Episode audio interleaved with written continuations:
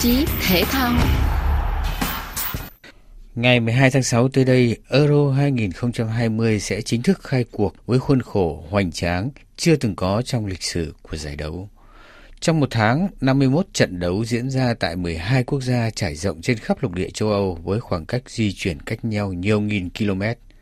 Người hâm mộ bóng đá thì háo hức chờ đợi, trong khi các chuyên gia về khí hậu thì lên tiếng cảnh báo giải đấu là một tai họa về môi sinh. Sáng kiến mở rộng quy mô giải bóng đá đỉnh cao của châu Âu của Michel Platini, cựu chủ tịch Liên đoàn bóng đá châu Âu UEFA, ban đầu được đón nhận như là một cuộc cách mạng đem lại cơ hội đón ngày hội bóng đá cho mọi quốc gia. Nhưng giờ đây, mô hình giải đấu lớn đang bị các nhà bảo vệ môi trường chỉ trích là tác nhân gây phát thải khí gây hiệu ứng nhà kính, nguyên nhân của hiện tượng khí hậu toàn cầu bị hâm nóng. Trước tiên là yếu tố khoảng cách giữa các nơi tổ chức trận đấu. Hãy lấy một thí dụ. Một cổ động viên Ba Lan muốn xem đội tuyển nhà thi đấu vào tháng 6 tới, chỉ riêng giai đoạn vòng bảng sẽ phải đi lại 6.000 km trong 10 ngày từ Ba Lan đến Bilbao ở Tây Ban Nha rồi qua Dublin của Ireland. Nếu như đội tuyển của họ được vào vòng 1 trên 8, cổ động viên Ba Lan này sẽ phải bay tới Budapest và chẳng may đội tuyển của họ vào được tới tứ kết và muốn tiếp tục đi theo cổ vũ thì họ sẽ phải di chuyển đến thành phố Baku của Azerbaijan nơi cách 4.000 km với London, địa điểm tổ chức các trận bán và chung kết. So sánh với giải thể thức cũ 4 năm trước Euro 2016 tổ chức tại Pháp, cổ động viên đó chỉ cần một chiếc vé khứ hồi tới Pháp, cộng thêm với vài hành trình bằng xe lửa di chuyển đến 10 thành phố tổ chức ở Pháp là đủ. Trên đây chỉ là cách tính toán theo lý thuyết, nhưng rõ ràng mở rộng các địa điểm thi đấu ra 12 quốc gia tất yếu dẫn đến việc di chuyển tăng lên gấp bội so với ở một nước. Đó cũng là cơ sở để các nhà bảo vệ môi trường đặc biệt là những nghị sĩ của Đảng Xanh tại Nghị viện châu Âu mới đây đã lên tiếng lo ngại về tác động của euro mở rộng đến môi trường khí hậu, một vấn đề cấp bách đang đặt ra cho toàn thế giới. Định chế quản lý bóng đá châu Âu cho biết trong vấn đề tổ chức giải đấu, Họ đã tính đến các yếu tố gây ô nhiễm chính là hạ tầng cơ sở và giao thông. Vì thế mà nhiều quốc gia bóng đá như Tây Ban Nha, Anh, Hà Lan, Ý, Đức có đội tuyển có khả năng đi xa trong giải sẽ chủ yếu thi đấu trên sân nhà ở vòng bảng nhằm hạn chế sự di chuyển của các cổ động viên cuồng nhiệt là sẵn sàng di chuyển hàng nghìn km theo đội tuyển. Ngoài ra, giải này có rất ít các cơ sở hạ tầng cho thi đấu được xây thêm chỉ có một trong 12 sân vận động, đó là sân tại Budapest, được xây mới hoàn toàn. Nhưng những lập luận như vậy có thuyết phục được các nhà chuyên môn. Theo ông Andrew Wanfield, nhà nghiên cứu thuộc Tidan Center for Climate Change Research, Đại học Manchester, xây dựng thực ra là tác nhân ô nhiễm còn cao hơn cả giao thông trong các cuộc thi đấu thể thao lớn. Như vậy, Euro 2020 đã giảm phát thải ô nhiễm rất nhiều so với giải đấu khác, như giải cúp thế giới 2022 tại Qatar, nơi toàn bộ hệ thống sân vận động được xây mới hiện đại để phục vụ sự kiện. Còn về vấn đề phát thải do việc di chuyển của khán giả, các nhà chuyên môn cho rằng đây là yếu tố khó có thể tính toán nhất. Các ước tính đánh giá chủ yếu dựa vào các giả thuyết, ít nhiều không sát thực tế. Theo các tính toán giả định, thì sẽ có khoảng 425.000 tấn CO2 bị phát thải từ các chuyến di chuyển của cổ động viên đội bóng trong thời gian diễn ra Euro 2020. Trong khi đó, theo báo cáo sau sự kiện của các nước tổ chức trước đây, kỳ Euro 2016 tổ chức tại Pháp nhưng đã làm phát thải lên tới 517.000 tấn CO2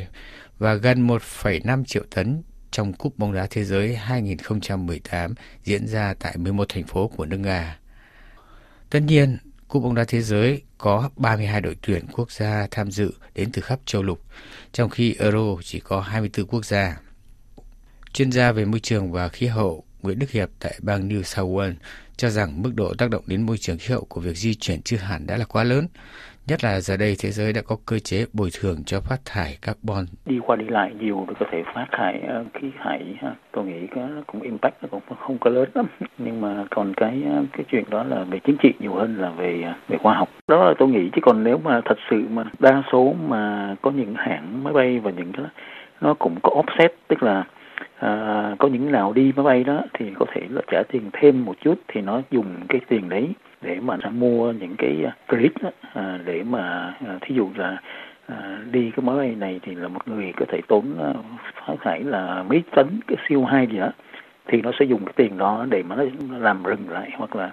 nó trồng cái gì đó thì là nó, nó lấy lại cái cái cái số mà bị mất cái cái khí thải đấy. Đa số hàng máy bay nó đều có cái cái cái dịch vụ đấy. Mình phát thải cái này thì mình có thể bù trừ lại là mình trồng cây hoặc là à, à khuyến khích những người mà trồng cây để mà hút lại cái khí thải nhà kính. Ừ. hoặc là trả tiền cho một cái dịch vụ ở nước phát triển đó thì nó giữ lại rừng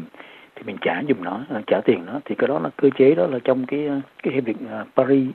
về COP nó có đấy. UEFA, nhà tổ chức giải đấu khẳng định đã ý thức được vấn đề cấp bách và hứa Euro 2020 sẽ là giải đấu tôn trọng môi trường nhất trong lịch sử. Liên đoàn bóng đá châu Âu cam kết bồi thường 425.000 tấn carbon do giải đấu phát thải thông qua các khoản đầu tư và các dự án nhằm giảm phát thải gây ô nhiễm. Đồng thời UEFA đã thông báo chương trình trồng ở mỗi nước đón giải đấu 50.000 cây xanh. Việc làm này được cho là mang tính tượng trưng nhiều hơn. Chuyên gia môi trường Andrew được trích dẫn ở trên cho rằng trồng cây rồi bỏ đi không giải quyết được vấn đề gì. Việc làm này sẽ không thay đổi được khối lượng phát thải sinh ra trong giải đấu. Để giảm tác động lên môi trường sinh thái, UEFA dự tính sẽ cung cấp cho các khán giả có vé vào sân một loại vé miễn phí đi lại trên các phương tiện công cộng ở trong các thành phố diễn ra giải đấu. Còn theo tiến sĩ Lê Anh Tuấn, Viện Nghiên cứu Biến đổi khí hậu Đại học Cần Thơ ở Việt Nam, thì bồi thường phát thải là một giải pháp, nhưng ông nhấn mạnh đến biện pháp bảo vệ môi trường tại nơi diễn ra sự kiện. Dạ tôi nghĩ rằng là đối với những cái sự kiện thể thao lớn á, mà nó sẽ quy tập rất rất nhiều khi người đi đến địa điểm và di chuyển khá nhiều thì cái điều này chắc chắn nó sẽ gây ra những cái phát thải à, khí nhà kính rồi rác thải rồi nước thải vân vân à, cái này nó cũng tác động ít nhiều tới cái môi trường à, tuy nhiên cái này chúng ta cũng có thể giải quyết được. Thì mình cũng phải có những chương trình mà để truyền thông môi trường để nhắc nhở những cái du khách đó à, giảm thiểu những cái cái à, mức độ à, phát thải hoặc là rác thải càng nhiều càng tốt và sử dụng những cái những cái vật dụng mà thân thiện với môi trường à, giảm bớt những cái cái mà à, thì như là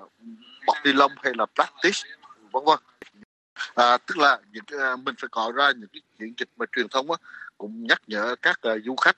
hoặc là mình sẽ sử dụng uh, những cái cái phương tiện nào mà ít phát thải ít uh, tạo ra nước thải hoặc là uh, rác thải và cái cái này tôi nghĩ rằng là đối với người dân châu Âu thì rất rất là dễ. Trong truyền thông này thì họ cũng đã có những ý thức này rồi. Và khuyến khích là những cái nhà mà sản xuất ra những cái dịch vụ đó đó uh, sử dụng những cái cái uh, những cái vật dụng mà thân thiện với môi trường tí à, giảm bớt những cái cái uh, nhựa plastic hay là à, những cái chất mà khó phân hủy hoặc là độc hại về khía cạnh tái chế rác thải sân vận động, UEFA tin rằng Euro 2020 sẽ làm tốt hơn giải Euro 2016 tại Pháp, khi đó chỉ có 38% rác thải trên sân vận động được tái chế. Nếu như Euro mới nâng thành phần dự giải từ 16 lên 24 đội cách đây 4 năm, thì FIFA đang dự định nâng số đội dự cúp thế giới từ 32 lên 48 đội. Việc mở rộng quy mô giải đấu trở thành vấn đề gây tranh cãi giữa các nhà tổ chức và những người bảo vệ môi trường. Trong khi đó, những sự kiện như vậy luôn là ngày hội lớn của người hâm mộ và là cơ hội hốt bạc đối với các nhà tổ chức. Hồi tháng 9 năm ngoái, Chủ tịch UEFA Alexander Seferin đã thừa nhận đến lúc này thế giới bóng đá chưa làm được gì nhiều cho môi trường và Euro 2020 sẽ là kỳ Euro gây ô nhiễm nhiều. Gần đây, định chế quản lý bóng đá châu Âu nhiều lần nhắc đến việc khả năng phiên bản Euro 2020 sẽ không lặp lại trong kỳ tới và giải đấu sẽ trở lại như cũ với nước chủ nhà Euro 2024 là Đức.